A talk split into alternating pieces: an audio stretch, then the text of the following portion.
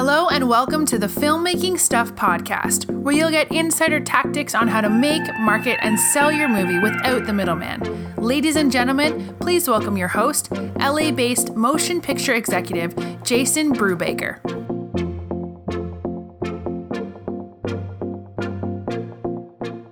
Hey, filmmakers, thanks so much for tuning in. Uh, my name's Jason Brubaker. I run filmmaking stuff, but today we're going to do things a little bit different than normal. Um, I've asked Tom Malloy to come on and provide a recap of his experience at the American film market. Now, if you've listened to past episodes, by now you know that Tom Malloy is the real deal. Not only has he raised $25 million over the course of his career to produce multiple motion pictures uh, with a lot of name talent that you've heard of, but in addition to that, he's also president of a distribution company called Glasshouse Distribution. They recently set up shop at the American film market, and I figured who better to give you an inside perspective than an actual insider. So without further ado, uh, Tom Malloy is coming on here to provide his recap of the American film market. I hope you enjoy this. Uh, thank you, Jason. Um, I appreciate you having me on. I did want to say that uh, AFM every year is uh, different, and you know every year there's in many ways you, you have to track the changes that, that go on. You know there's there's there's a lot of people that kind of practice the gloom and doom type of mentality with AFM. I mean, I we used to joke that like you know, but the the day that it starts, Hollywood Reporter and Variety get their headlines ready you know, to say AFM down this year. You like every year, like it's gonna be, you know, I guess it's gonna keep going until there's two people selling movies. But anyway, I don't agree with that. And uh, you know, specifically this year, my company had 213 meetings uh, plus more that were walk-ins. Those are 213 that were actually scheduled. Um, so for us, it was uh, extremely busy and hopefully very productive. And I say hopefully because you know if you if you're looking at it from a distributor or exhibitor point of view, we have films that we're trying to sell, and uh, we you know we the first Wednesday, Thursday, Friday, Saturday, and then maybe a little bit of Sunday. It's buyer meetings. You know, um, the filmmaker meetings are not as as prominent in those days, especially in the beginning. It's the buyers, and a lot of the buyers will take off on Sunday and not even stay till the, the end of um, AFM, which is actually theoretically Wednesday, but there's really nobody there even Wednesday. People leave uh, Tuesday night. I don't know why they sell a day badge for Wednesday. It's, if they do, they should. Yeah, I mean, they do. Um, I think really you, you you walk down the hallways and you'll see that 50 to 75 percent of the companies are gone, um, or maybe even more because it's been so long since I've been there on Wednesday. But the key is they sell a day badge. It's like, oh yeah, yeah. If you paid money for that and you're not going to get into any companies, that's probably a mistake. They should offer the day badge for like fifty bucks or something like that. Um, normally it's about two fifty. But anyway, um, uh, you know, so, so we're front loaded with buyers, and like I said, hopefully because a lot of them, you know, are not just sales right there. You know, the days of making offers for movies right there are a little bit gone. Um, so it's it's so much of it is following up and tracking all that and staying on top of people and trying to get get to the either a yes or a no you know and, and just like in in many sales in many businesses um, a no is better than a maybe. A no is the number two answer because you, at least you know that okay that i i have i could cross it off the list. A maybe could be just postponing the no um, or just you know it could be you know, sending it down the road further and whatever, you know, you, you never know when they're going to close it or not close it. Um, so anyway, um, yeah, so we had a ton of meetings and, you know, just walking around it, there was some days, I would say Saturday felt like old AFM, you know, where you saw a lot of people there, a lot of people milling about in the lobby. But remember that they changed about, I'd say maybe it was four or five years ago, they stopped uh, letting people into the pool area. Um, and so you could only be in the lobby and then half of the fifth floor um, where the location expos and everything were. And then I'd say two years ago, I believe they stopped letting people into the even the lobby. Um, uh, people without a badge, I mean, you know, the people used to come in just without a badge. They would, um, eh, you know, um, just kind of come and hang out, and you know, and, and that that did get uh, somewhat of a reputation for a lot of fringe because there were a lot of fringe and scam artists that hung around there. But at the same time, there was a lot of great filmmakers that hung around there because you know, I know great filmmaker friends that would come to AFM and hang in the lobby because it was like, well, I don't have to spend two fifty for a day badge or you know or whatever. Buy the full badge for the um, the thing, which is fifteen hundred bucks plus. Um, you know, I could just kind of come and, and see people and, and, and reconnect with everybody. So that element of it is gone, you know, so uh, that, that changed. And, and once that did change, the amount of people just went, you know, completely off a cliff. But um, anyway, you know, the, the AFM itself is, I guess, going through changes as is everything else. And, um, you know, every year in every market, there's you know a sense because we're so close to it. And this was my 14th year in a row at afm by the way. We're so close to the market we we um, i've always been able to hopefully hone in on some of the changes. And i did want to share some of them with you. Um, you know uh, the first thing is that you know you have these big movies that people are selling there um, or doing deals on which are the big movies with a-list casts you know and, and millions of dollars the movies or, or more and those are the ones that are get, getting profiled in Deadline and Variety and Hollywood Reporter. Um, they are, you know, the, the, the you know they may have a, a monster, you know, Bruce Willis and uh, Nick Cage and and uh, you know and those kind of people in them, and those are the ones that are actually doing big business there. Um, along for for a long time ago, I mean, going back somewhat, there was always that mid-range you know people bought those mid-range movies that didn't necessarily have major stars maybe had a couple medium-sized stars and they would pay money for them right there i think that that unfortunately is is starting to dwindle and though we had a ton of meetings um, you know the the there were times even in the past of my companies and my company's only four years old that in the beginning there was deals just made right there and those deals aren't as uh, as prominent um, What's becoming bigger, though, however, is and this is the, the when I'm talking about the trend, is titles that are library-ish titles. Now, what I mean by that, I mean titles that are be pre 2018. You know, right now it's 2019, so you'd have a 2019 title or you'd have a 2018 title. Before that, it's going to be, you know, you're starting to talk about an older movie, and when you have those older movies, and and you know, look at it there's nothing that I have prejudiciously against uh, older films, but you know buyers won't take them. Like China even has requirements that they have to be within two years, or they won't even run them through the censor board.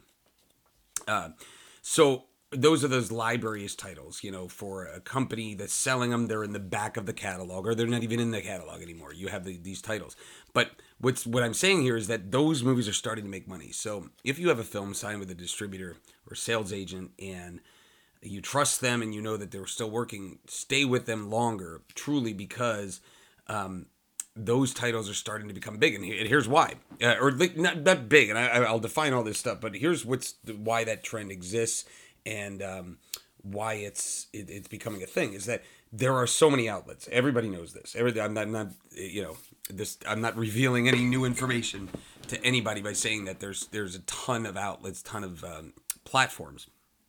Uh, because there's a ton of platforms, uh, they can't, you know, a, a, some random VOD platform can't come in and pay a ton of money for this, you know, this movie with Bruce Willis and give the, get the exclusive deal. You see what I'm saying?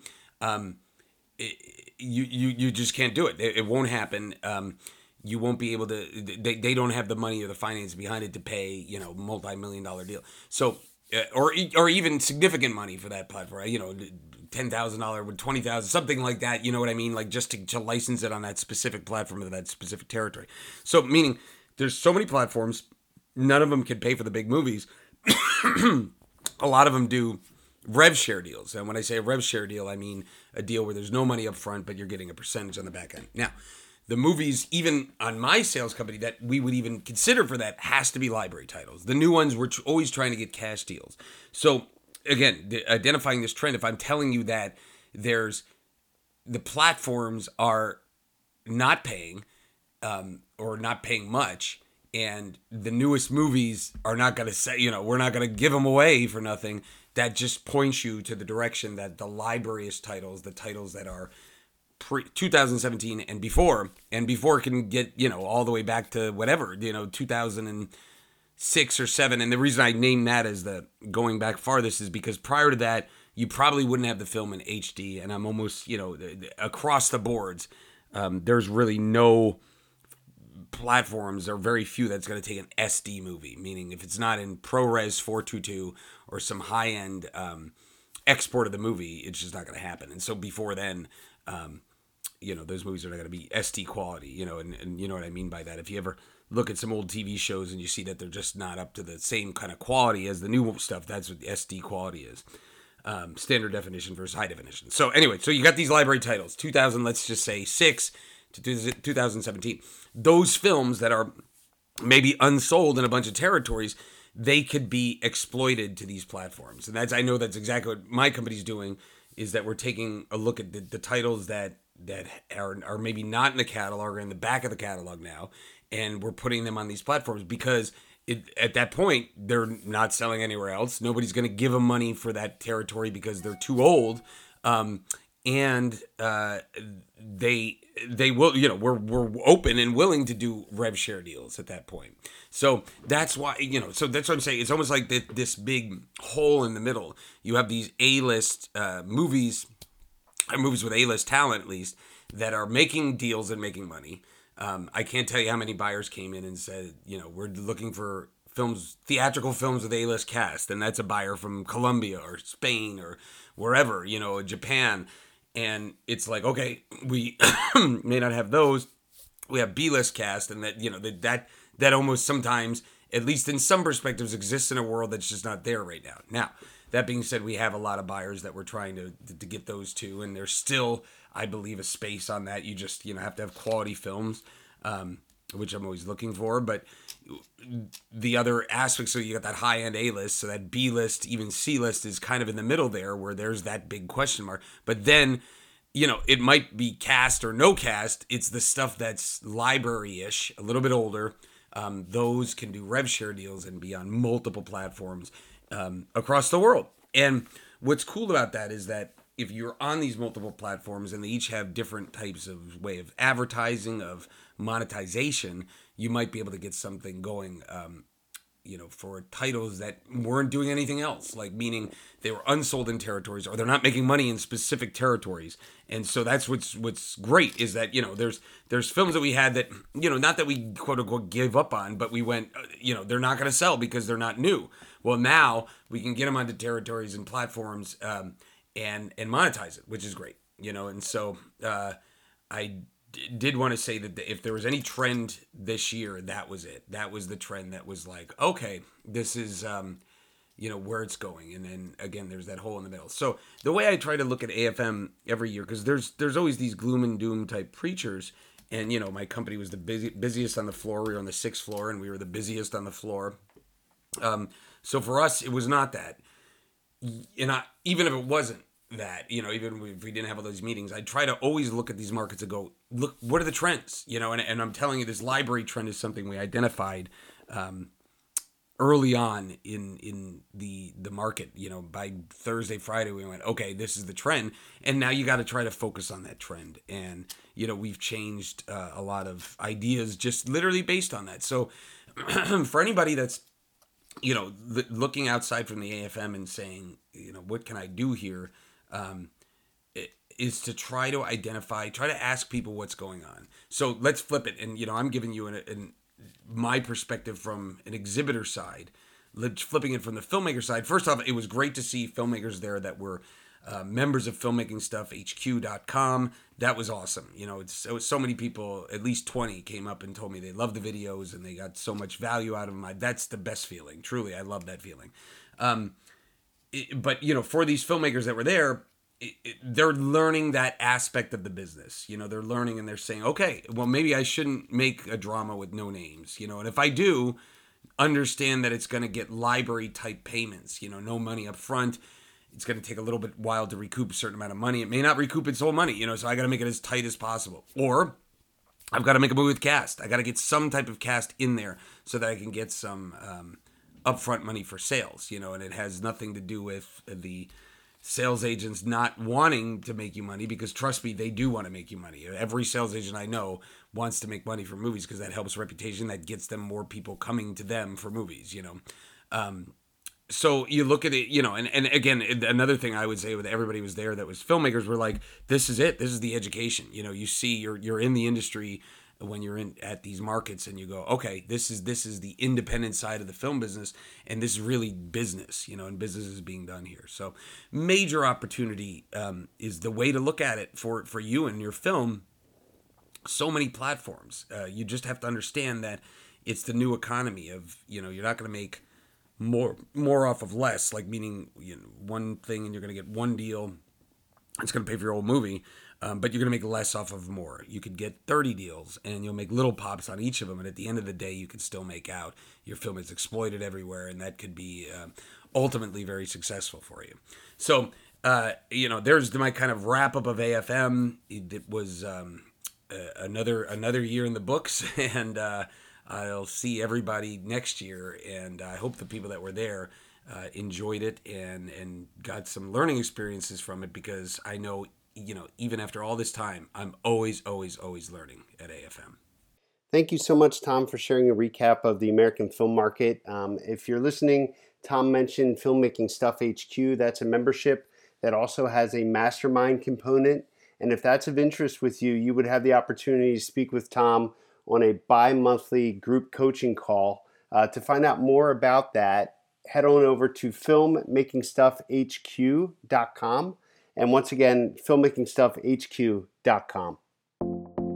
Thank you for listening. This has been another episode of the Filmmaking Stuff podcast with Jason Brubaker. If you like our show and want to get more filmmaking info, make sure you check out filmmakingstuff.com and join us every week for new filmmaking tactics. Until next time, take action and make your movie now.